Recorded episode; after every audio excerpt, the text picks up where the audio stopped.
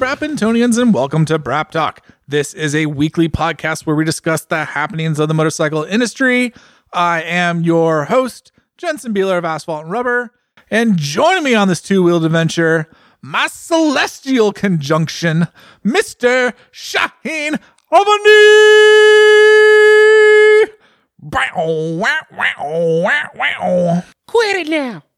I'll be the Jupiter to your Saturn rings. I want I want everyone to send us the lyrics of Bulls on Parade. Bulls wrong, on parade. wrong answers only. Uh, Team Ann thinks it's rolling around in Bentleys with pockets full of shells, but shells as in like I've been eating pistachios and for some reason I've been putting the shells in my pocket. She Well, that's explains fancy. this whole thing to me. That's so that's very fancy. it's super fancy. I think it's because I'm Iranian and we like eating pistachios and sunflower seeds. She's like, I just imagine you driving around a Bentley and you don't want to put the shells on the seat of the Bentley because it's so nice. So you just throw them in your pockets. I was like, I mean, if you're going to assume I'm driving a Bentley, I probably have expensive pants on too in this assumption. I, I see cargo shorts, but like Oh, kind yeah. of like yuppie linen. co- Oh, you know. like oh, they're like Fjallravens, where you think you're going to go hiking all the time, but you're not. You just look Right. cool. You look like you're ready to go hiking. What is that called? Athleisure wear. yeah, yeah, Mm-hmm. but maybe like capri length, not like a full short Uh, excuse me. If I wear them, it's a man pre. A man pre. Yeah, yeah, yeah. and I have like then in that same case, I have like handmade leather slip on. They look like Toms, but they're leather, so they cost like probably hundreds of dollars. Yeah, I know what I you're like this talking about. picture that we're putting together. I got I got a set of those. Yeah, you do. Yeah, You're fancy. yeah, Is it from like one of your trips out to Bahrain or something? yeah. You know, You're way fancy. Maybe you're the one that should be in the Bentley. I just have a Tacoma, sir. I'm super bougie. Come on. Um, we had a customer. Speaking of the Tacoma, I don't know why I'm bringing this up, but we had a customer who came to the shop the other day, and, and there was like a- the laptop. there was a brand new Mercedes GTR parked out front, and he comes, and also my Tacoma's out front somewhere. And he comes in, he goes, "Hey, is that yours out there?" And I'm assuming he's talking about the Tacoma. I'm like, "Yeah, man." He's like, "Wow, you went totally different direction than I thought you would." I was like, "Yeah, I mean, I can't believe I got one either." And he's like, "So is it like fun to drive?" Yeah, dude, it's amazing. It's super fun to drive. so he's going on and on for like five minutes, and I'm going with him. And then I go, "Wait a minute, I don't think you're, you should be that excited about a Tacoma." He goes, "What a Tacoma?" What's your zero to sixty time, bro? He goes, Yeah, no, I thought you were talking about that Mercedes out there. I'm like, What Mercedes? And so I walk out front and see it. I'm like, You clearly think a GM of a motorcycle dealership makes way more money than he does. that you assume that I'm going to have a $150,000 Mercedes coupe parked out front. I just like that you think he's talking about your Tacoma, like like, like one of the most common trucks Right? out there. You know, I like was so psyched about how psyched he was about my truck. I'm like, Yeah, man, I made a good choice.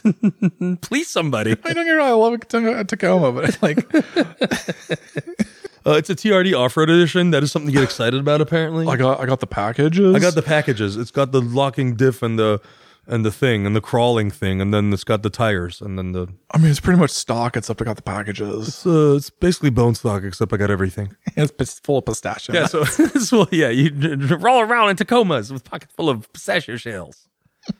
anyway, so going back to what Jensen said, please write to us what you think is the best wrong lyrics for Bulls on Parade. the chorus. Yeah, That song will be stuck in my head for the next at least 24 hours. God. It's been like we were setting up the show, and I'm just sitting there going, wow, wow, wow. I sound like a like a a broken alarm clock or you know like security alarm. Catchy song, man. You know, Fucking that era had a lot of catchy songs. some good stuff. Some good stuff. Were you Rage Against the Machine today? Uh, only the latter part of the day. Hmm. Earlier, it was. I don't even know. I, I was listening to some stupid French rap, French rap. and that got me on some West Coast rap, hip hop. Well, yeah, hip hop. Wait, what's the difference between rap and hip hop? I don't know. I feel like I feel like that's the thing. I feel like gangster rap, But gangster rap is like such a 90s, 80s, 90s thing. thing. No. and then that's why like hip hop was like like an offshoot of of that, and it got because like hip hop's more pop. gangster rap was trying to make a a statement about the blight of its people, and that was the best way of doing it. And then also, I'm not putting it down. I'm just saying like like like rap as a genre. There was rap, and then like gangster rap blew the rap scene up, hmm. and I feel like hip hop had to become an offshoot of rap so it could distance itself from gangster rap. gangster rap is like grunge to hip hop is the like the hair glam metal, Sure, yeah, a little, little darker, little, Yeah. little more, a little angsty. little little from here, the Yeah. heart, as opposed to rolling around in Bentleys with pockets full of shells. Yeah. We should stick to motorcycles. I'm not like a. Uh, I mean, we all kind of grew up in the gangster rap era. I was just talking to someone the other day, literally, I think yesterday, about my my Kenny G collection. Like, don't listen to music. You see, that doesn't surprise me at all. Yeah. Man can play an alto sax like a motherfucker, though. I mean, you've seen those locks, He looks like Weird Al Yankovic to me. but like, Like they're the same person. better dressed.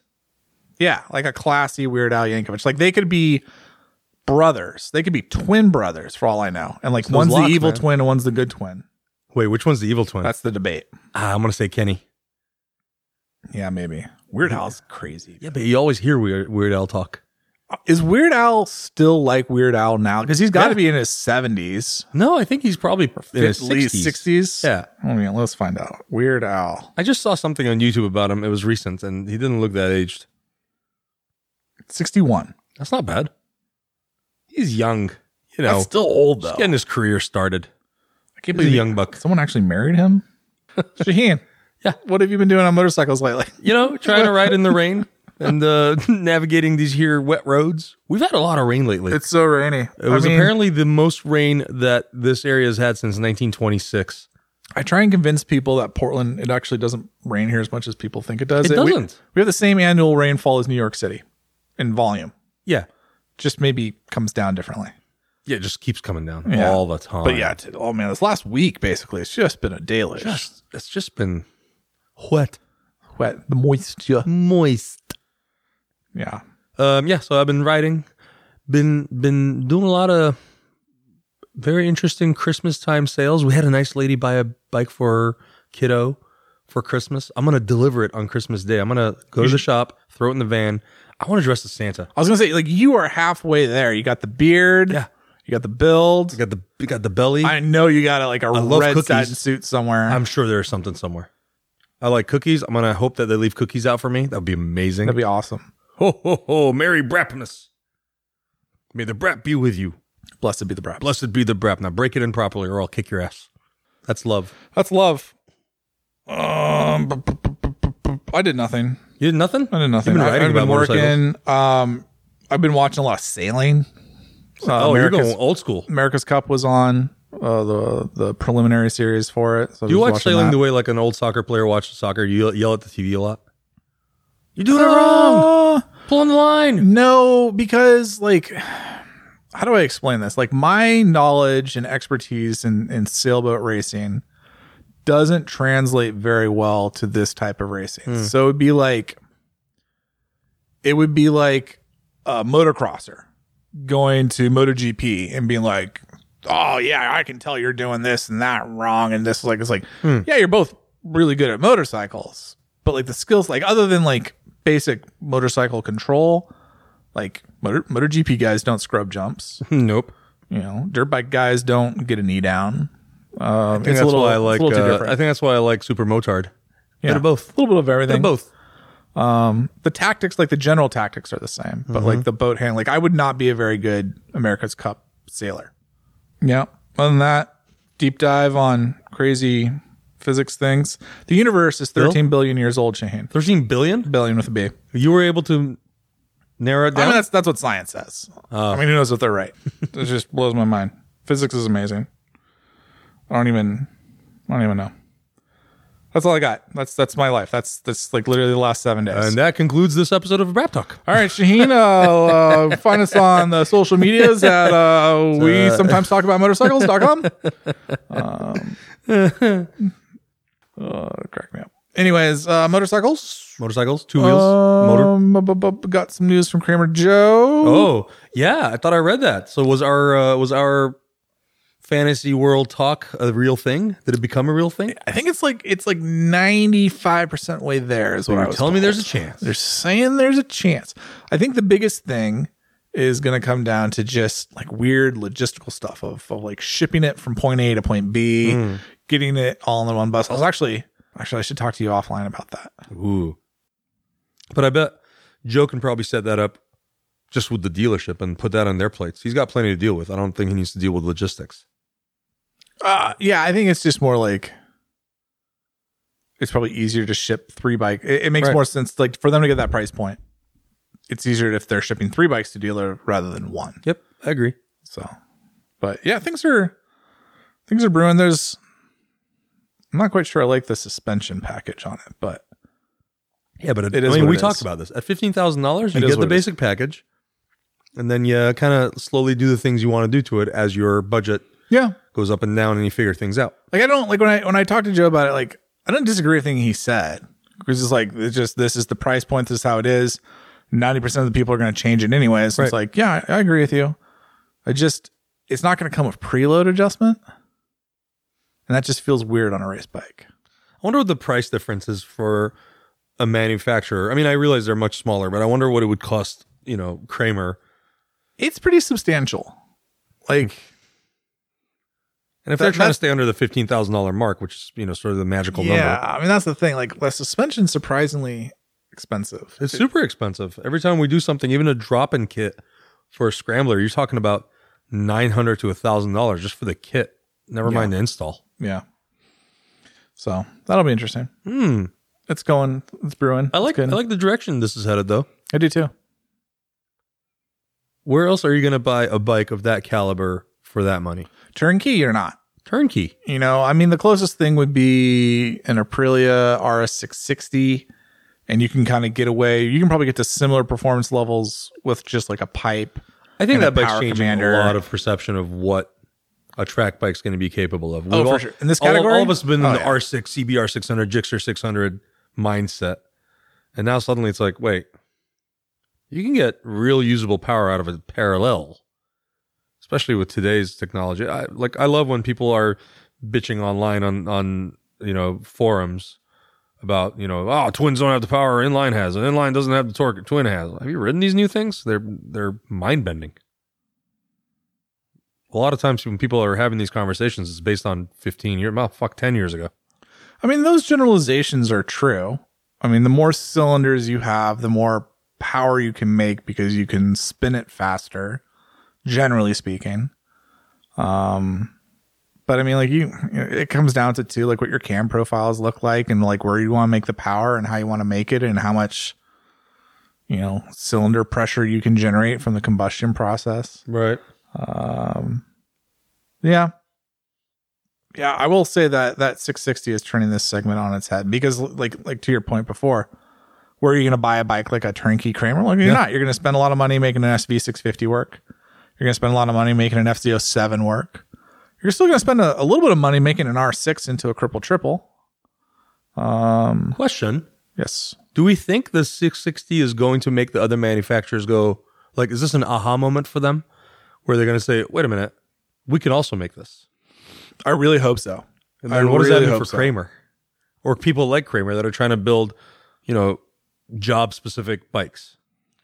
Well, I think I don't think you're going to see any manufacturers make track only models, and that's going to be a big difference. And that's a big difference between the Kramer and say any of the other bikes it competes against, because you know, like my Kramer's 267. Yeah, there's that. You know, because it's a purpose built race bike. Right. Because some because Marcus Kramer sat down with his team and was like, "This is how we're going to do it, and these are all the ways we can optimize design and blah blah blah." And I'm a clever little German fucker, and here we go. Yeah, you can't really fight with that. That actually kind of took the steam out of my question for me because I forgot that it's a sub 300 pound bike. Yeah, Even an RS 660, if you you're never going to get there. No. you might be able to get an R660 down. Like if you want to really spend some money, I bet like 310, 320. but it's potentially race. 100 horsepower. Yeah, without a, without a lot of work. Yeah. Um, and that's the thing. Like that'll always be the the game. And and you know it's kind of tough. Like we race at PIR. It's really a horsepower track. It I really mean, the, is. the front straight's almost a mile long. Um, you know, so like when you are down five ten horsepower, it's pretty it's pretty noticeable. Like that's a hard thing to make up. And we don't have. It's not like we have a lot of turns. It's a nine turn track. You know. Uh, so there's not a lot of places like in the corners where you can make it up. So that makes it difficult. But you go to somewhere like the Ridge or even just throw the chicane into the PIR course. And that really changes the balance on what bikes can dominate there. Right. And so that's that's where it's fun. That's where I where I like the middle, what, what most clubs would call lightweight uh, class, because there's a bunch of different bikes that have different strengths and weaknesses. Like you can make, if you want to like blow up a motor by the end of the season, you can make a 90 horsepower Kramer. You can do it. It's not gonna last very long, No. but you can do it. And that would be a 90 horsepower bike that's under 270 pounds. That's pretty rad Sounds terrifying. but it's not going to be 100 horsepower. But then again, you're not going to get that RS 660 below 300 pounds ever. And an SV 650 at that, I mean, that's like Moto America. That's like what uh, Chris Ulrich built. Is like a 90 plus horsepower SV 650 that weighs, I forget what he said his weighs, but it's close to it's it's on the lower end of 300 Oh, really? and you're like that's that's pretty much the pinnacle right there like that's as far as you can push that design and i don't know how long his motors last but you know a season maybe two i don't know, I don't know. probably not very long because that's a pretty that's a pretty bright bright flame Yeah. and so it's just like i don't know there's there's pretty good balance there but it would be nice to see other manufacturers jump on and i, I really do hope especially the rs 660 i really hope that wakes some brands up because we've had a lot of middleweight twin displacement bikes, you know, KTM, Ducati.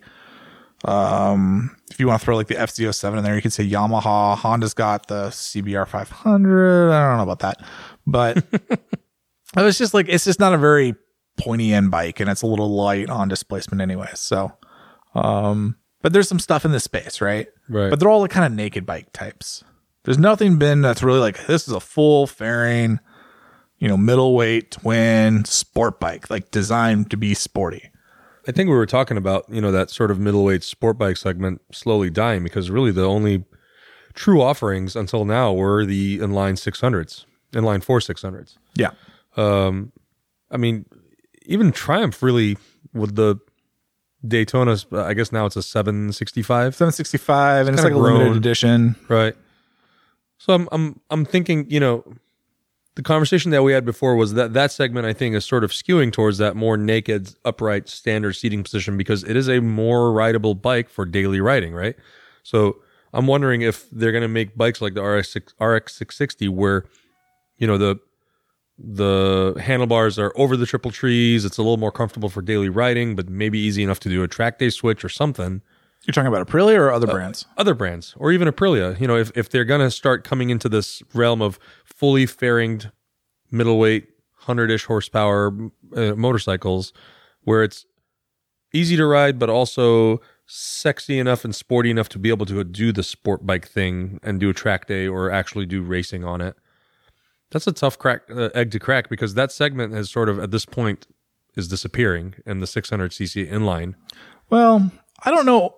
I don't know if I'm as quick as you are to to lump 600cc super sport bikes as the same class as 650cc twins. It's not. Uh, mm, Those are maybe, two maybe I'm different saying it wrong. segments My, in my my intention is not to lump them together. I just think I'm wondering if that's the next step. I'm wondering if that's the next step in a manufacturer saying uh, that 660 cc super sport is kind of a thing of the past where we've let it linger for too long Mm-hmm. and it's gotten stale and we're not really selling anything. Mm-hmm. So why don't we say, hey, here's this next option, the sort of middleweight daily rider that is, you know, typically not a sexy bike, but I think they're slowly becoming a better looking bike where there is a sales appeal to it. And then that's the bike that you, you know, sell on, uh, I forget what the saying is, but you sell one day and race, race the next day. sell race Sunday, sell Race, Monday. Yeah. Yeah. Race Sunday, sell Monday. So Even though dealerships aren't open on Monday. yeah, who, nobody's open on Monday. That's my day off, man. Sell Tuesday, damn it. Get off me. Sell, yeah. Race Sunday, Monday, sell Tuesday. Um, yeah, I wonder. I really wonder if that's the next step, next logical step in that category. Because if you look at it, racing is a sub subcategory of riders, right? So from a retail perspective and manufacturer's perspective, in order to make money, you got to sell a bunch of stuff to kind of make up all the money you're going to put into R and D into it. So if you're going to sell a bunch of stuff, you can't just only appeal to the sub sub category. You have Yeah. to say, all right, here's the mass. This is what the mass needs or is going to maybe buy, and then a portion of that segment is going to go take this thing racing. But we should make it where it is also, you know, eligible for that kind of riding. You look at that Yamaha MT07, people are now making kits to go racing on there, and it's not that cheap. By the time you put that thing together, you're in the twelve, thirteen thousand dollar range. I think At probably. least. At yeah. least. Without if you're in that range without touching the motor. So now imagine if they kind of made a, you know, a little more racy version of that one. You know, kind of like a, what's the bike I'm thinking of, styling wise. Honestly, even an RS 660, sort of a racing style, super sport looking bike, but it has that more middleweight, rideable, approachable motor and riding uh, uh, ability. But then you now can go race it without having to change a fuck ton of stuff about it. Just take certain things out of it, change suspension, do whatever it takes to kind of make it go to the uh, level you want it to be at. So make it more skewed towards street riding, but also kind of take away a little bit of something you need from, say, like the R6 or the CBR 600 and add it to that bike. I think from a manufacturer's and retail perspective, that's probably the next logical step. I'm not trying to lump them together, but I'm just thinking that's the next thing. If you want to keep that alive, you got to sell it. In order to sell it, you got to appeal to the masses, and you got to try and figure out a way of doing that without taking the sex appeal out of it because you know super bikes look cool. No, I totally agree with you. Um, and I think that's that's I think that's the power of bikes like the KTM 890 and this RS 660 and some of those other bikes that are in that same genre because it's it's it's still a cheap price point. Yep. It's it's in that 100 horsepower range, which is pretty freaking good. Yeah. And and like truthfully, because they're twins, the torque is a lot better and it's a lot lower in the rev range. So it's like, yeah, you can look at an R6 and be like, oh, that makes 130 horsepower, 120 horsepower. Yeah, but when? But yeah, but like not on any usable RPM at the streets. In reality, you're probably really dealing with like 80 horsepower or 90 horsepower and probably even less torque. And like then you start being like, well, those that 660 probably makes more horse. Oh, I'd love to do this analysis actually. Because I bet that 660 is pretty close in power and torque in terms of usable RPM range, like that you're actually gonna use in real life. Because I would, I would totally believe that. And then you get into like the ergonomics is is better. You have all the rider aids and like corner and ABS and traction control and all this stuff as well. Like it just, it's just a better bike for for like real world practic practicality, unless your real world is the racetrack looking for a lap time. right, all the time. In which case, Kramer's got a great solution for you. Right. yeah, I, I I totally agree. I think that's part of what's happening with the twins class is kind of, and that's part of. They're they're two sides to the same coin on why super sports are dying and why twins are kind of rising. If that makes sense. Yeah, no, it does. I get it. I see it every day. Sure. Just got to get Ducati to make something in that. I, I really wonder though. I mean, if if Aprilia does this thing and it becomes a success, I hope it does. Um, I think it'll kick open the door for that segment suddenly. And I mean, we've seen it historically where you know one of the Western brands will make something interesting and cool, and then the Eastern brands will suddenly be like, "Oh, that's a thing. Okay, we're going to make it for more affordable, maybe, uh, and more of it." Mm-hmm. Uh, so I'm kind of hoping that'll be the, you know, the trend on this one, where the Italian brand's going to make something really cool, and then the rest of them will go, wait a minute, there's an idea here. We can we can capitalize on it. Moment. Um, shoot, what was I going to say? Try the R6. What's wrong with the R6? Try the R6. What's wrong with the R6? Try the R6. All right, where's the R6? Aha, gone. What is that from? Coming to America? Coming to America. Try the soup. Where's the spoon? Um, one of the cooler things I saw, I got, I got, I was very fortunate the last time I was in Italy to get to go into the Ducati Corsa uh, area, which isn't, it's usually off limits. Yeah. Um, and you know, they have like this lineup of, of engines as you kind of come in that are all like past racing engines. And there's this one from, I think it was from the 60s but it was a three cylinder. I think it was a three cylinder 450 and it made 80 horsepower In the wens? 60s? in the 60s. Holy moly. And like revved to like 18,000 RPM or something. I got a picture of it somewhere. I, got, I can pull it up on my phone maybe while I'm talking. And this was a race motor or like a This race? is a race uh, motor. I forget what it was in. It was a prototype. I want to say it was a prototype. And I was just like, how cool would that be today? Super cool. a Desmodromic revs like 18 grand makes i mean like nowadays man that that'd easily be a uh, 100 something 30, 140 yeah, horsepower. yeah some craziness horsepower motor um and i was like i was like Claudio like that's what you gotta make man that'd be rad sign me, sign me up for that I still, I still would love to see a 600cc V4 Yeah. Making like 120, 130 horsepower. Every time I bring that up, people look at me like I'm crazy, but I would totally, I'd totally bang that. Every time I bring it up, people at the shop go, oh, I'd write that. Well, yeah, you and me both. It would just be really expensive. That's the part you guys say, like, oh, well, like, would you do that? Well, how much would you spend on it? Well, I mean, in order to sell, it can't be more than $17,000. Here it is. Here it is, Shane. 350 cc's. What? 80 horsepower from 1971. Was it a two stroke? Nope. Just revved. It was 80 horsepower at 15,000 RPMs. Holy shit. a 12 to 1 compression ratio. Bore stroke 60 millimeters by 41.2 millimeters. 34.9, cc's. I just imagine you in there with your hand up. Excuse me. Excuse me. excuse me, pardon Is me. there a reason you guys aren't talking about this motor more often? Like, uh, hello, is Look this at- thing on? Look, how- look how tiny it is too. It's just a little, just a little, ba- just a little baby motor. What the hell? Boy, can One you day imagine gonna- the noise that thing made? One day it's gonna grow up to be a big motor, but it's just a little baby motor right one now. day. That's pretty cool. Oh man, if that was 350 cc's making 80 horsepower, if they would make it, oh I don't know, 700 cc's making, oh I don't know, 160 horsepower. All right, maybe that's not how it works, but still, give me 120. There You go. look at that Noki. Look at that Noki. I love some Ganucci. Yeah. Um, mm, distractions. Um, Food. I haven't had dinner, man. I'm hungry. Did you not eat before you came over? No, Oh, I had a big lunch. I had so much barbecue, What? which is good because airbag pants are a thing now. I saw that. Very MC Hammer. I like the style. They did. They did look very like. I look at this and I'm just like this as like a particular product. So it's a French startup called. Oh, they had some crazy name. What were they called? Ah, Leah back pants.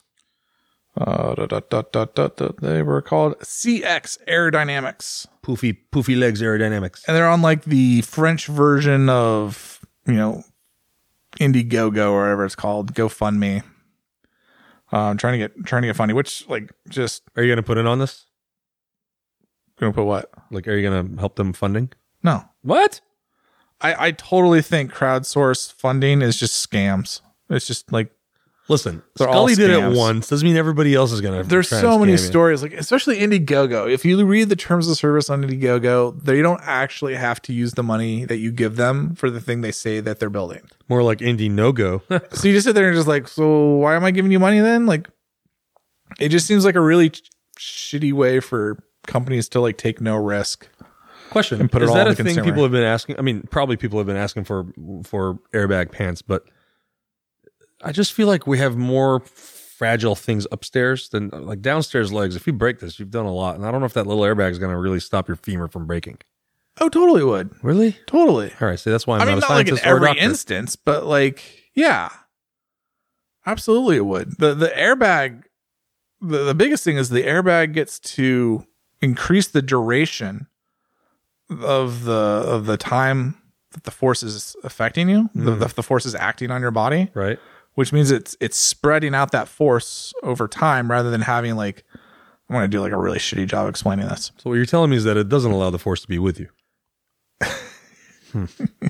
if if like a thousand newtons of force were being applied to you in a tenth of a 2nd Mm-hmm. that would probably I don't know if that would break a bone or not, but I have no concept. I was just picking round numbers. Let's say that that snaps your femur in half, just for the sake of argument. but if you can take that thousand newtons and spread it over a whole second, let's say, just to keep it super round, that's really a hundred newtons over each tenth of a second. That's you've just decreased the impact by ninety percent. Oh, okay. Well, okay. Don't you So think? I mean, like I, I would love. I don't. I don't understand why Dainese or Alpinestars hasn't already come out with this. They've been working really hard on the on the vest. I guess. I mean, Maybe they- that's the next thing. Maybe they'll come up with an airbag belt that you wear and it acts like you say that. That's funny you say that. Lino Dainese, the founder of Dainese, when the so Dainese got bought a few years ago by a private equity firm f- from Bahrain. Mhm. So when they did that, Lino left the company. That was him like basically cashing out. But he literally started a company across the street, and I forget what it's called. It's called like Dainese Design or something like that.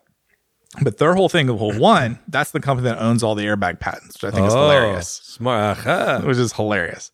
But two, his whole thing before he was leaving was exploring how you can use this technology in non-sporting uh, environments. Yeah, just in a, yeah, with a particular look at some sort of belt that the elderly could wear Mm-hmm. that would deploy when they when they fall so they don't break a hip because like that's a huge issue Right. is when you're old falling down you break a hip and then like you kind of just die because you never recover from that really. You stop walking so you stay in bed so you get sicker and your body withers away and you die.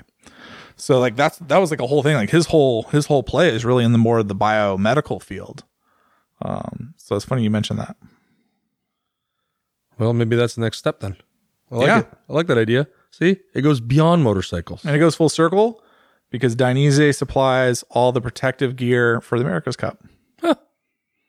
We're back to that. We're back to was. And that concludes. No, no, I'm just kidding. It's actually really clever. They made like a special vest, and it's got like the air respirator for if they get stuck underneath the boat, and it's got padding so they don't like break their backs. It's crazy, and the flotation. I want one. If you should get one. They're probably fourteen hundred dollars. Yeah, if I get this stupid sailboat I'm looking at, I'll totally do that. um, other than that, Shaheen, you know, I had actually an interesting question from uh, a listener Ooh, that maybe like those that's lot. like that's like up your alley because it's talking about like the OEM dealer relationship. And this is this is a good one for you, and I actually I, I think I'd find it pretty interesting to hear your your response. okay. Um, bu- bu- bu- what's he say? How does the OEM monitor slash audit slash incentivize the dealers to promote their goals? Do dealer do the dealers have advocate organizations like a union to collectively assert their wishes and goals on the OEM? How are dealers rewarded for achieving these goals? Are these goals memorialized and enforced contractually through the dealer relationship? Does a dealer pay to carry a product or does the OEM pay to have their product represented at certain dealerships? Go. A lot there. A lot there. Okay. Uh, Explain to me the dynamic, the power dynamic between a dealer and an OEM. Let's start there. So an OEM is essentially a dealer to the dealer. We're the end user, right? Um, what they're trying to do is uh, incentivize you as a dealership to carry a full model lineup um, of their of their entire offerings. You should probably preface not all dealers are single line dealerships. Correct. Not all dealers are. In fact, most dealers are not. Yeah. It's it's not very um, fiscally you know helpful to just only carry a brand. Uh, typically, it's better to have more. You have more options. You have more connections with different banks, et cetera, et cetera. But just on the OEM side of things, to kind of go to the original set of questions, um, the dynamic is the OEM is making the motorcycles. Let's just talk motorcycles in this case. And you as a dealership are the ones who have gone into a an agreement with them saying, "Hey, we're going to represent your vehicles, your motorcycles here at our dealership." Um, they obviously want you to grow every year. Typically speaking, in business, three to five percent, three to five percent growth is pretty good. It's acceptable. Sometimes you have bigger growths. I think a lot of uh, dealerships in 2020 saw a huge spike. And if they're smart about it, they're not going to rely on that for being the same thing next year because these are anomalies. You know, suddenly there's a ton of dirt bike sales and stuff like that. But, anyways, I digress. Um, so, in order for you as a dealership to be incentivized, obviously, we're talking money, we're talking um, allocations, we're talking maybe bonuses. You can kind of ask for a little bit better help on the lending side for your for your uh, end user, your your buyer. Um, so I'm trying to I'm trying to decide how to really put this in you know layman's terms. A manufacturer will say, "Here's your goal for this year based on last, let's say, three years, and average it out, maybe, or based on how much you've been growing every year, you ought to hit this much. If you hit this much, then we will help you have some kind of a bonus structure, whether it's money, whether it's better allocation. If you got some special bikes coming in, if you're a dirt bike seller, then they say, hey, you can get the you know super fun ones, the really good sellers, so we can make sure you have a better sale next year these relationships vary from dealer to dealer and from manufacturer OEM manufacturer to other OEMs. Uh, in my personal experience, in the brands that I've worked for, typically it's a bonus structure that says every quarter, if you hit X number of sales, new bike sales, we will give you this whatever monetary bonus. Um, and then on top of that, there is, you know, again, allocation of what bikes do you want. You have to, no matter, I- think, no matter who you are as a dealer and what brand you're representing, you have to have a model line representation, which means basically one of each motorcycle that they sell has to be there for you to sell. That's the very basics of it. I think one of the things that gets overlooked and it throws I don't know about a wrench into this, but what makes it more complicated and goes back to like the incentives you were talking about is dealers don't really buy their inventory per se. No. They get a loan to buy their inventory. Right. And that's often from the OEM or from a third party. Yeah, and that's usually a bank that the third party or OEM works with. We call that flooring. Right. And so you, you're paying for that every time you go to a dealership. Like if you go to a major multi-line dealership and they've got a thousand motorcycles sitting there, they're paying for those every month. And so part of their incentive is to get rid of that because you know you're you're helping your flooring to shrink, or at least what you don't want to do is pay current flooring pricing for a out of date motorcycle. So it, it hurts as a dealership to have a one or two year old brand new vehicle sitting there because it is losing value, but you're still paying for it like it's a brand new vehicle. It's kind of like financing a vehicle, Shane. Kind of like financing a vehicle. Correct. So it is. It really is because I mean, like I said earlier, the dealership is the customer to the OEM as the customer is you know customer to the dealership. It's almost the same sort of relationship. There's a bit of give and take on both sides, and you're constantly negotiating every year. Which is funny because like when you read some of the uh, financials and investor documents for some of the motorcycle brands, you'll hear them talk about customers, customer sales, customer this. Right. They're not talking about like people like me who are coming into a dealership and buying the bike. They're talking about people like you as a dealer. The dealer is their customer. Right. I am the dealer's customer. I'm your customer. That's a weird relationship and it a- creates a, it's a lot of very- dynamic. extremely dynamic and and what you want what you hope as a dealership is to have a really good relationship with your regional business manager. So you know the the person who is now the salesperson for the OEM for his dealership or their dealerships. Um because if you have a good relationship just like as a regular customer to the dealership if you have a good relationship with your salesperson or whoever's running the joint you tend to get a little bit better deal. You tend to get a little bit more favoritism.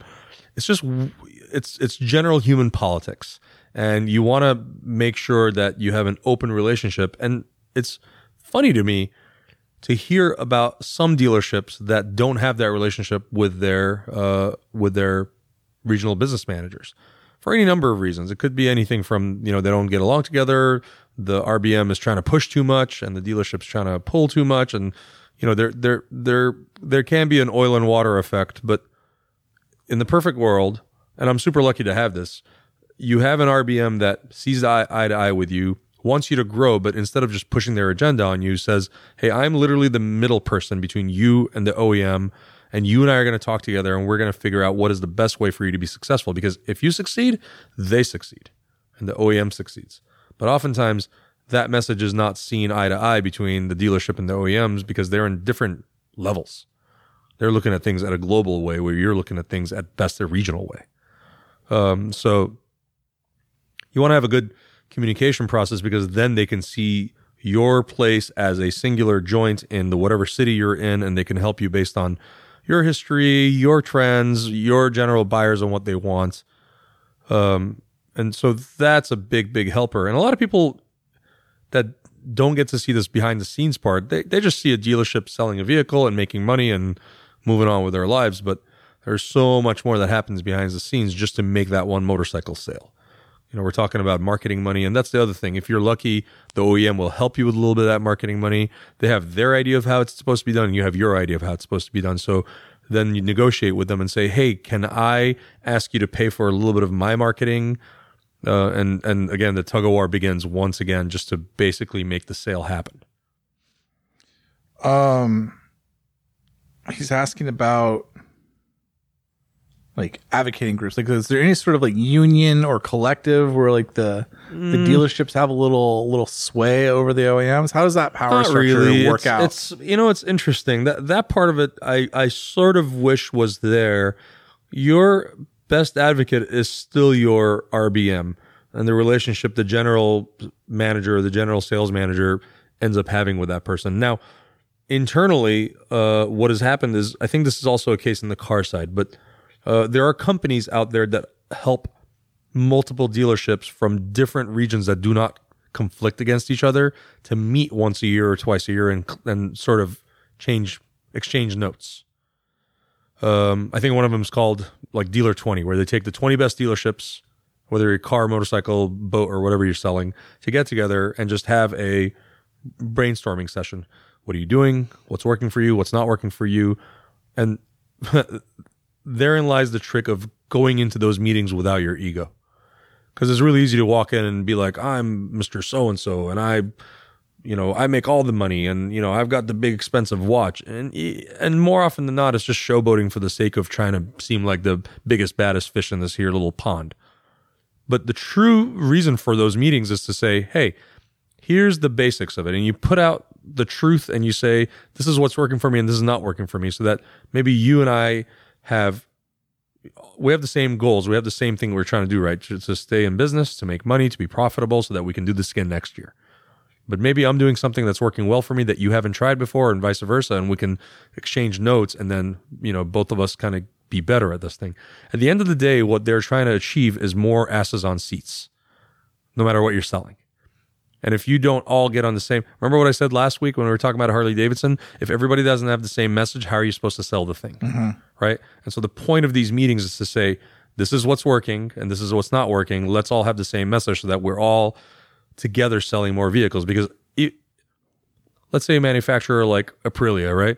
If they have, let's say, 10 really great dealerships, but like 50 really shitty dealerships, they have to then put it upon themselves to make those other 50 look at this 10 and go, hey, this is working well for them.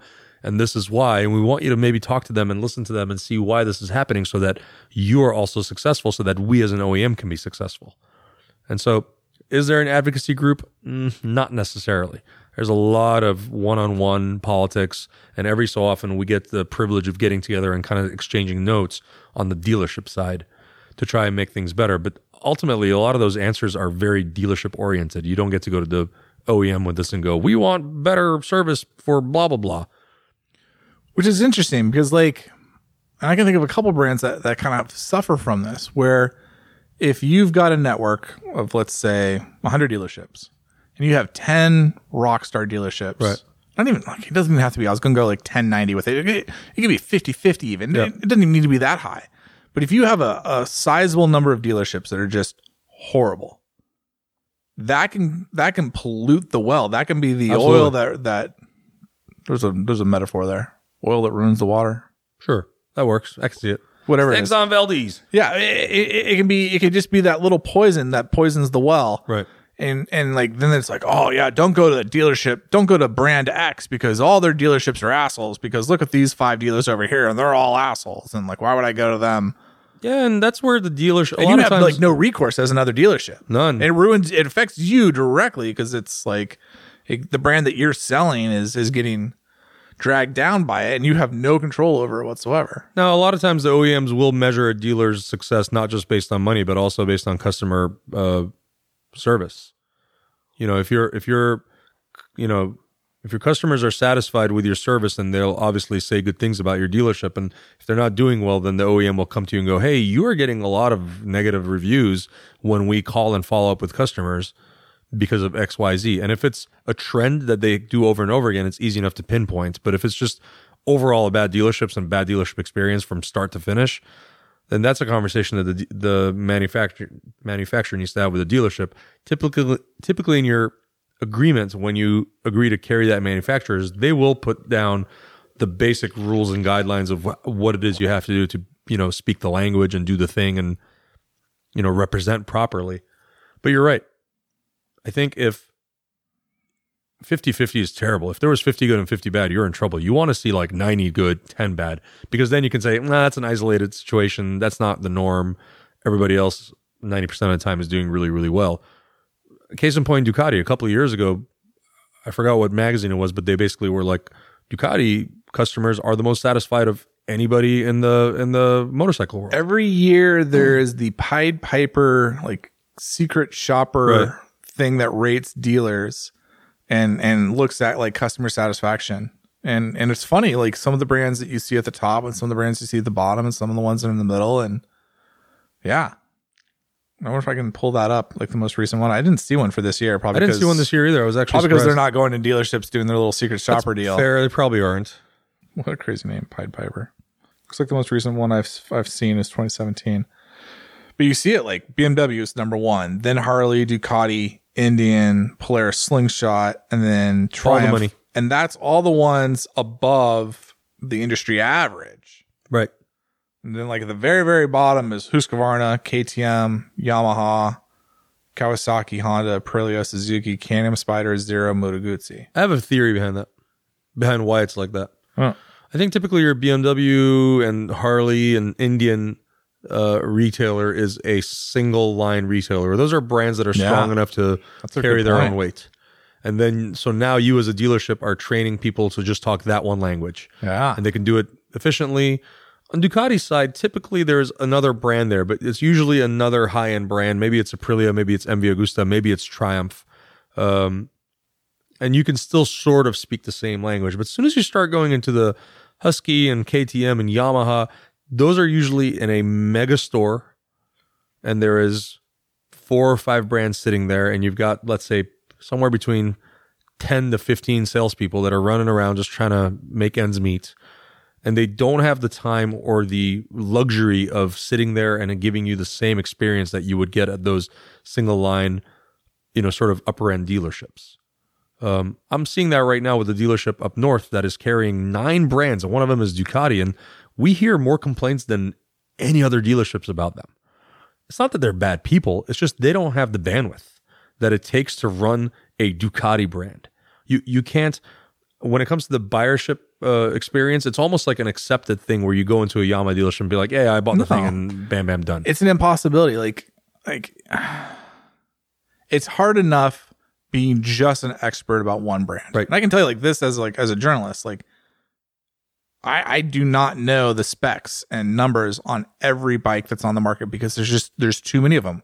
And that would be the same issue that a salesperson would have if if you're a nine brand dealership. That's, Geez. and each brand has You're gonna have to so know, many bikes. That's probably hundred bikes that you're gonna like kind of be expected to, Yeah. you know, pop numbers and figures like, oh, it's it's thirteen thousand nine hundred ninety nine if you want to buy it.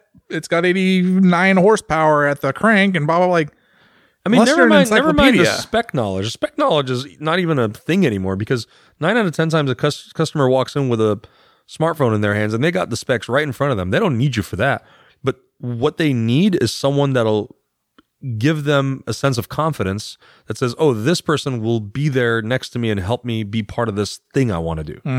And so, if you don't give them that because you're doing twenty other things and you don't have an opportunity to to be able to take care of that one customer, then you're going to lose that that sense of uh confidence. That's really what it is. That's all you're doing is just trying to give person confidence in their purchase. Oftentimes in sales, they'll tell you they don't buy the thing from just another salesperson. They buy from someone they like. Uh, that's so common in sales. Almost anybody that's done sales has heard that at some point in their lives. Be empathetic. Learn how to talk to the customer like you actually give a shit. And so when you run a single line dealer, more often than not, the salesperson has the privilege to give a shit. But when you're on a multi one, it's harder. You're doing so much more work. There's so much more expected of you. And, you know, typically there are way more salespeople there than there, there not that there needs to be, but it's a numbers game. And, and the sales managers and the owners are thinking, oh, yeah, if we have more salespeople, that means they're going to touch more people. That means they're going to make more sales, which works for the bottom line of the principle, but it doesn't necessarily work for the poor salespeople. So there's a lot more stress involved there. And we've carried, we've, I think, conversed about this many, many uh, podcasts ago towards the beginning of this thing. Um, so I think there's probably a good reason why you see BMW, Harley, Ducati at the top of that. Because we're sort of taught that the person who's buying that bike has a certain set of expectations, and you better be damn sure to understand them and speak that language and, and give them that confidence. Whereas those other brands that have eight or nine other, you know, same brands and that one under the same roof, they're not given that sort of knowledge. And they, I mean, they're, I'm sure they're, you know, they're told that in their business meetings, but they don't really, they can't practice it. It's hard to do. And you have to be reminded of that every damn week to do it. because at some point you're going to get burnt out and you're not going to give them same the, the same uh, experience. Again, goes back to what I said last week. If you don't speak the language and if you don't believe in the thing, then you're not going to do it properly. And we're we are in a lifestyle slash sport that requires a lot of emotional support. It's just a part of it. That's kind of funny to think about. It really is. If you think big, about the it, big tough motorcyclist, and it's like, I mean, can you hold my hand and just give me a little? Dude, it really is. I mean, we had a guy today. little He was probably the nicest. He really was one of the nicest people I ever met. But if you saw him at a glance, like just this big, tough looking dude. The guy's like six foot six, probably weighs like 280 pounds, just like, just a big dude, right? But he was so excited and giddy about his motorcycle that he was buying. It was like, you know, it was like, it reminded me of being a kid and getting a box of Legos and you're talking about in the same way because there's all this emotional stuff that comes along with it. And if you can't give that, if, if, if, if this same dude was given a different experience, he would not have been the jovial dude that he was. And it's interesting how it comes along with it. I mean, when I bought the Toyota, these guys are doing 500 units a month. I can't even wrap my mind around that kind of number. And if you look at the dealership, if you're really just, if you're in my shoes and you're used to looking at a dealership and you just kind of slow time down and watch them work, it's like watching an ant colony just going berserk. There's no, there's no connection. There's no, it's just like, got to do this, got to do this, got to do this, got to do this, or else. Whereas for us, we're so small. We're tiny. We're we're essentially a mom and pop shop, right? We have a couple of salespeople. We have a couple of people in parts, a couple of people in service, and a couple of people in apparel. And their goal, every one of them, is to give no matter who walks through that door this crazy great experience, which should be the same goal of any dealership. But we have the the ability to do that because of our size and the number of bikes that we sell. And so, you know, now you have to be able to grow within that same group, but not outgrow it. Because if you outgrow it, you have to grow the group now, and you now you have to say the same message to more and more and more people, and it can dilute it a little bit. You got to be there's got to be a perfect, in my mind, a perfect little mix. Hmm. You think we'll ever buy motorcycles off Amazon? I've been. I've been saying that for probably ten years now. I mean, hopefully not Amazon. He makes But you know, but like you know, Yeah. somebody like like yeah, I mean, I really think that's the next step. I really think that's the next logical step. I hate to say it as someone that works at a dealership, but we buy everything but vehicles online. yeah, that's my point. Right. I I, I just bought an that's- exercise bike without ever seeing it. Yeah.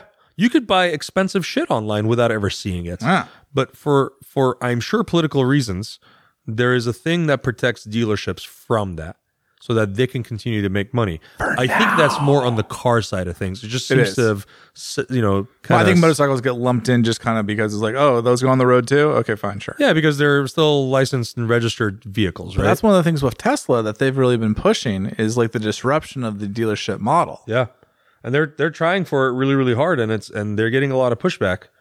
Um, so I think yes, I think logically that is going to be the next step. Maybe in America, because we still treat the motorcycle. I mean, you said it best. It's the most expensive accessory you buy in America, as far as I'm concerned, for most men, anyways. In America, maybe maybe Europe too. Like it's a definitely a Western culture thing for now. I mean, I shouldn't say that. China, like owning a, a Harley Davidson in China, like that's a big deal. Yeah, that's it's a- I mean, luxury. that's- yeah, all the luxury items there. Like China's one of the biggest consumer of luxury goods right now. Yep. So But typically with luxury items like that, they want that human interaction. You want to feel special for buying this thing. that's true. You're not just buying another thing. You're not buying a, a PlayStation 5 online. You just you want to be able to talk to the person and feel special for buying the thing. That's true. And that's the thing with Tesla. You can buy it online, but at the end of the day, you still show up and somebody gives you the white glove treatment. The people that I know that bought Teslas, it wasn't just like dropped off by an Amazon driver and they were like, "Best of luck, figure it out." Good luck, bud. right? It, you you show Make up sure and somebody it that's dressed really well walks you through the whole thing. But the difference of it is, I think the the stigma of you know haggling and wheeling and dealing goes away, right? Because you're just like, this thing costs eighty five thousand dollars. Can I get a better deal? No, this thing costs eighty five thousand dollars. End of story. That was something I, I recently was in a dealership and it was really funny. They're like, we're a, we're a weird dealership. Like whatever's on the window, that's the price. And you sit there and you're just like, I'm like, I've been to a lot of dealerships. What's on the window is never the price. Right. But I love the framing of it. Like you don't need to haggle because what's on the window is the price. And I'm like, yeah, but I Remember, bet. remember Daewoo made cars for a minute? Yeah, That was their thing. yeah. They was zero haggle. It is what it is. And like CarMax does that. Yeah. It is what it is. Now they're smart. Their pricing is not the lowest or the highest, but they're they're very reasonable. Can you find a better a car for cheaper? hmm Yeah, sure you can. But is it going to have the CarMax guarantee of like them having the hundred and whatever point inspection Are of the thing? get in the color you want? right. So you know there there's always you know a little trade off. Probably once a week we get told by a customer who buys a used bike from us, "Hey man, I'm buying it from you because I know that you've gone through it and I don't have to worry about the thing." And also because when you buy it from a dealership, typically that dealership can also sell you a warranty. So even if something does go wrong because the dealership missed it, because you know human beings, um, it's still covered. You you still have a little bit of that protection. Whereas if you buy from a private uh, seller, you typically don't have that luxury. I love when Shaheen talks warranties on the podcast. Yeah, buy the warranty. I mean, I disagree with that 100%. I know. I like that. I like but that. I like how you get it in there like, I like it. ah, hi, I'm the sales guy. I'm going to get a, you that that's warranty, a big, right? That's a big selling point, though, for a lot of people. That, that it's. I would say, Listen, like, if you're buying a used bike warranties- from a dealership, you're doing so because of the peace of mind that comes with it. Because it's That's like it. when this bike breaks down, I have somewhere I can leave it and be like, your shit broke down, go fix, Fix it. it. Yeah. And you know what the and that's the thing with a warranty. We, we can we can we can make fun of it all day long, but I've always said it. A warranty is an intangible object. It's a promise based on a handshake and an exchange of money saying, "I will take care of you if the thing breaks." It's based on someone knowing math better than the other. But Oh yeah, But- duh. I think in California, I don't, I don't know if it's still the case, but I think, and somebody will correct me, I'm sure, but I think when you buy a car, you have a three day or 72 hour same thing cool off period, where you can say, "Hey, I fucked up." Uh, I think it has to be like within a certain amount of mileage speed. Like you can't go pile up a bunch of miles in the car. I don't think there's a, not in California, there isn't. There you go. No such thing. Then I take it back. That's the pr- that's the thought behind it. We I still like get that that the first thing the that pops up, it's like Mountain View Chevrolet. Just so you know. Yeah. Just so you know, when you buy one of our shitty Chevrolet cars, when you get an Aveo, People it's ask the yours, question. man. People ask the question every holy moly, man. If I had a dollar for every time, I'd have probably a thousand dollars by now. We get that question asked a lot. Someday, as, at some I just- point in life, that was a thing. I, I guess. just, I just love it's a Chevrolet dealership. Like I can't pick a, I can't pick a manufacturer that makes shittier cars than Chevrolet. Where it's just like, have you been in an Aveo? Like I rent a lot of cars. I don't even know which one the Aveo is. To be That's honest, that's that's exactly it's that good. It's just a If you say Chevrolet, I think trucks. It's just that's the thing. The only thing they make Corvette? that's good is trucks. Yeah. And, and but that's the thing. You get on a Corvette. Nowhere on a Corvette does it say Chevrolet. No, Nowhere. not anymore. Not not ever. I guess not. Huh? They never They, had the bow have tie done a really good job of making that its own brand. Whoa, you're right. Yeah. Holy moly! But like an Aveo, you like I got an Aveo once. I think I was in Pikes Peak. And I was just like, this car sucks so much. Like the oh, windshield, God. I can't see out the windshield. The back, the back. I back gotta look up the Aveo. screen, The I fuck does it can't even like? fucking like use. And then like it rattled, it made noise. It's just, oh my god, it's just the shittiest fucking car.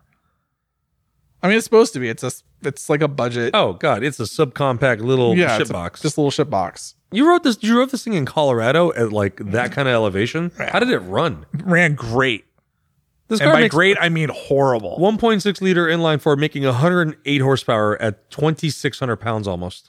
I can tell you, you can definitely smuggle a professional motorcycle racer in the trunk of these through the Pikes Peak security gate. I can tell you that for certain.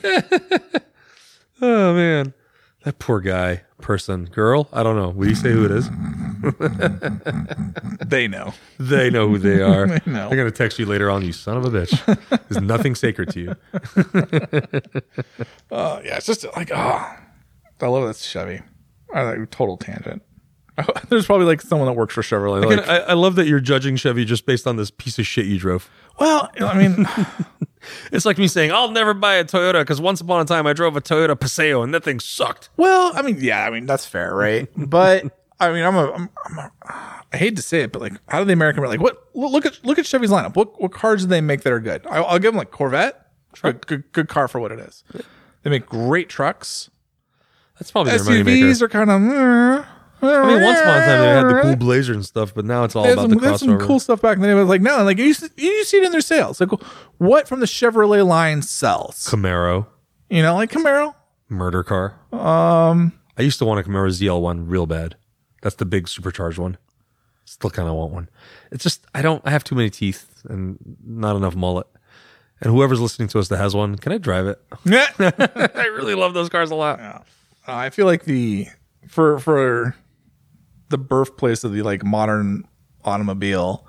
American manufacturers have really dropped the ball on making decent cars. Like Ford barely makes any cars whatsoever. No, Ford's pretty much given up cars. they make the Mustang and they make like what the Focus, and that's it. I don't even know if the Focus is still a thing.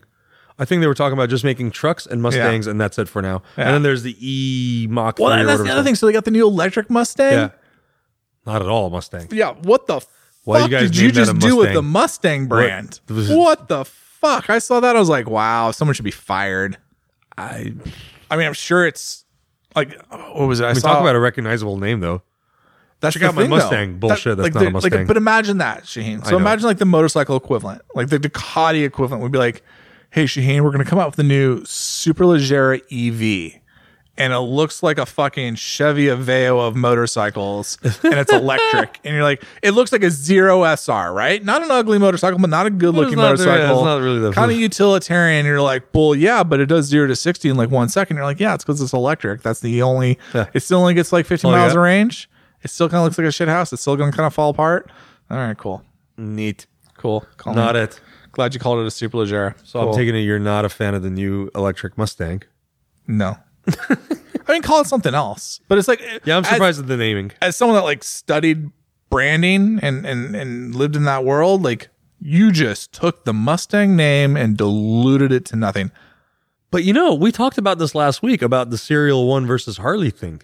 Yeah. And why did they na- name it Harley? Because somebody would have come along and gone, ah, you diluted the Harley thing. You you you call Maybe. the electric bicycle a Harley. That's not a fucking Harley. Harley's supposed to have big whopping two cylinders in the also middle. come of back to Harley Davidson shouldn't be in the electric bicycle business if it's not willing to put its name on it because otherwise that product is meaningless to Yeah. me.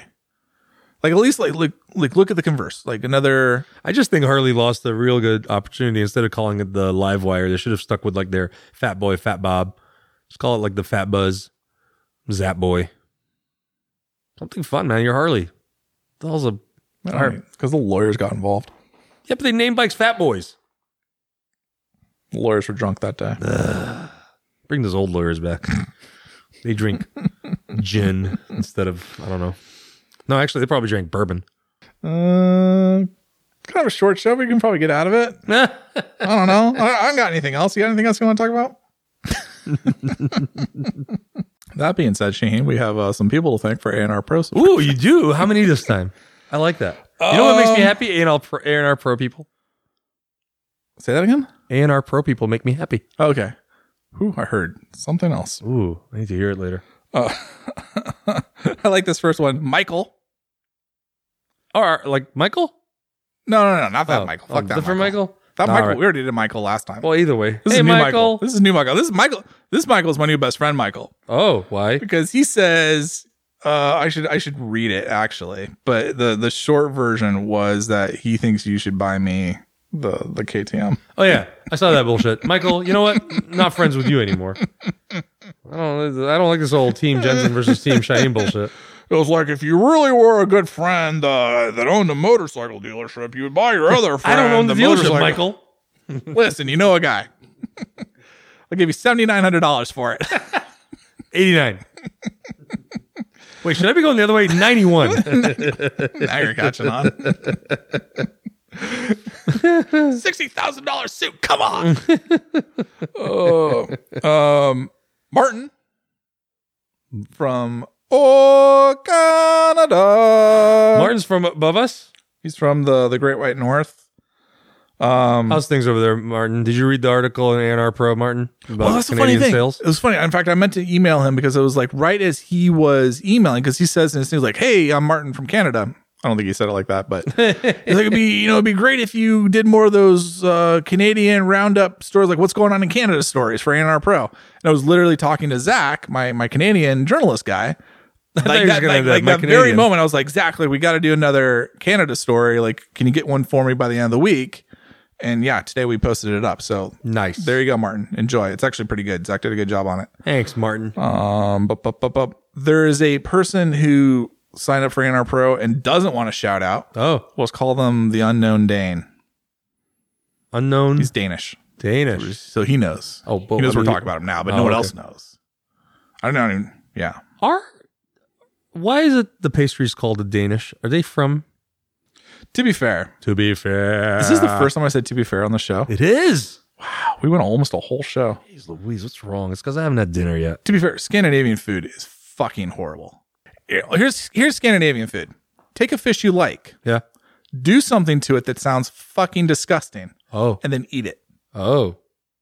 Like that's like, hey, do you want to like pickle uh, uh, a trout and then like bury it in the earth until mold goes on it? Like, like there's just you just sit there and you're just like, why? Why would you eat that? Can we just catch the trout and cook it and eat it? Well, I mean, I think it all comes from necessity of, you know, living through the long winter and not having to go fishing. Stampeding the women and raping Yeah. the cattle. Yeah. I mean, the Viking lifestyle was was kind of tough. They were hardcore. They're kind of hard, hardcore parkour. But yeah, Danish food's just, hmm. I don't like, like other than like I was gonna say grilled salmon. Grilled salmon is not Danish food; it's just seafood. I mean, like Norway. Typically, I mean, Norway is one of the biggest suppliers of salmon in the world, and So like you just sit there and like, yeah, grilled salmon's good, but like traditional Danish food, ugh, gross. cookies, they make great cookies. That's about it. Um, bu- bu- bu- bu- bu- lastly, Ryan, um, from Feel Like a Pro. If you don't know about Feel Like a Pro, you should. It's a pretty cool service. Uh, he basically shows up at the track, race prep, track prep, Ninja, What? Ninja 400s. I think you can rent leathers and suits, like Where, where's this based out of? Like West Coast. So, like, you can go to almost any track on the West Coast and hire this dude, Uh, I think it's like, or like California West Coast. I'm not going to speak for him because it's gone through several owners and I don't know what's doing what. But when I interacted with Feel Like a Pro initially, it was like a Northern California thing, and I think now he's I think he's doing events up and down the coast, but you kind of have to pick your event. But yeah, I mean, basically shows up with a trailer full of Ninja 400s and like just takes care of it, and you like then like you feel like a pro. Like, hey, I brought my bike in. They put it on the rear stand. They deal with the tire warmers. They do the thing. You feel like a pro. awesome. You want to do that. Where I just show up. I don't even have to have a trailer or a. Well, Shaheen, we go can to- probably make that happen. I know. I like it. I think I think he was saying like we should come down and do some stuffs. Okay, I'm into it. You should invite him to a Motogorsa track day. You should. Right. cool. Come up. I just did. I just invited him. Done. Easy. Done. Um, yeah. So we had uh we have four gentlemen gentlemen of leisure. Thanks, gentle leisures. Thank you for for signing up. I greatly appreciate it. Um, obviously we've been getting the podcast every week. We've it's a been good mo- weekly. it's a good motivator. How many, how it- many weeks has this it been? holds it like I don't want to like make it transactional, Shaheen. Like like we just talked about it. But it holds accountability. it does. Like there's a little like, wow, like four guys paid us money. I say us, paid me money. yeah. What the fuck do I get? I haven't got my burgers yet, you haven't got your burgers yet. You're getting hosed on this dang deal. Um, but like four people paid me money to like get this out on time. I better get this out on time. So Man, our friend, uh, our our fellow listener Zach went to hit the spot recently and put a picture of, of it up. oh yeah. yeah. Blessed He, be the he, rap. he actually went there when it was open. He found that that narrow window of time. and he put it up today. So if that fucker's open on Tuesdays, I'm gonna throw a fit. I, you know what? I thought I looked on the website the other day and I thought it said just Monday, Sunday closed. Man, I'm gonna talk to that owner. You should. I have so many feelings right now. It's because I'm hungry. I'm getting to hangry now. Yeah, I just found out the taco place in my neighborhood only is open 20 hours a week. I'm just like, the best really? taco ever last this last mon- Sunday. We got to go. It's way the fucking Aloha, Oregon, but yeah, Where's Aloha again? like west of Beaverton, Hillsboro. oh, yeah, that's right. But That's out worth there. it. So worth it. The taco. Is it really worth it? Oh my god, earth shattering. Like I can't stop thinking about it. There's several people listening who probably went with us, and they're gonna be like, "Yeah." Wait, you went with other people and you didn't invite me? It was uh, it was Ann and I were house shopping, and then I just ran over there. I invited Ann to come on the show today. You did. You I know. You shot it down. Do you really want her here? She's gonna be like, uh, I thought it'd be kind of fun. I mean, we, like you guys were supposed to be over on the side of the neighborhood, and I was Yeah. like, ah, I wonder if fans do anything tonight. It might be fun. It's the last. It's like it's not the last show of the year. It's the second to oh, last we show got one year. more. We're gonna try and do one more We're gonna do before one more. the new year. I think we stay on the weekly thing. I think Yeah. we will. We're gonna talk about our resolutions on the next show. I was gonna, yeah, I was thinking like recap the year, resolutions, thoughts on life. I'll probably watch some stupid more physics videos on YouTube and Stop it! Stop it! talk about that. It's not even real. All that is fake. The Earth is flat. The Earth is so flat. It's so flat. Anyways, uh, okay, well, with that, Shaheen, Yeah. that wraps up this edition of the Brap Uh, Talk you know, uh, follow us. podcast. Uh, follow us on the uh, social medias that we just talked mad shit about. the, the hopeless void of social media. You know, enjoy. Follow en- us on it. follow us on it. Follow Uh, our fake personas that- online. hey, it's very real on my part. I have, no- I'm, I'm just not imaginative enough to have a fake persona. I don't do fake sleep pictures. Fuck that shit. Uh, So, anyways, follow us on at Brap Talk on Instagram. Jesus Christ.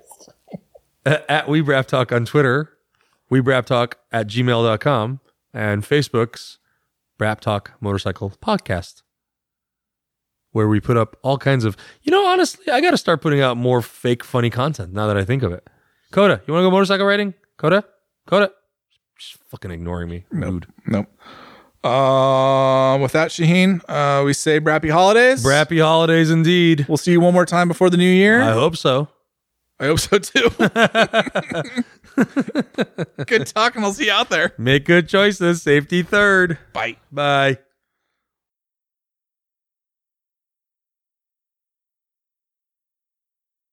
You know, every every person I've ever met says they want their partner to be funny. So, you know, he's got that locked down. That's not true. Because No? I'm funny as shit and single as fuck. No, no, you think you're funny as shit. I am they have funny. to think you're funny. People tell me I'm funny. I think you're funny, Yeah. But I'm not trying to get in your pants. Well, that's my problem. That is fair.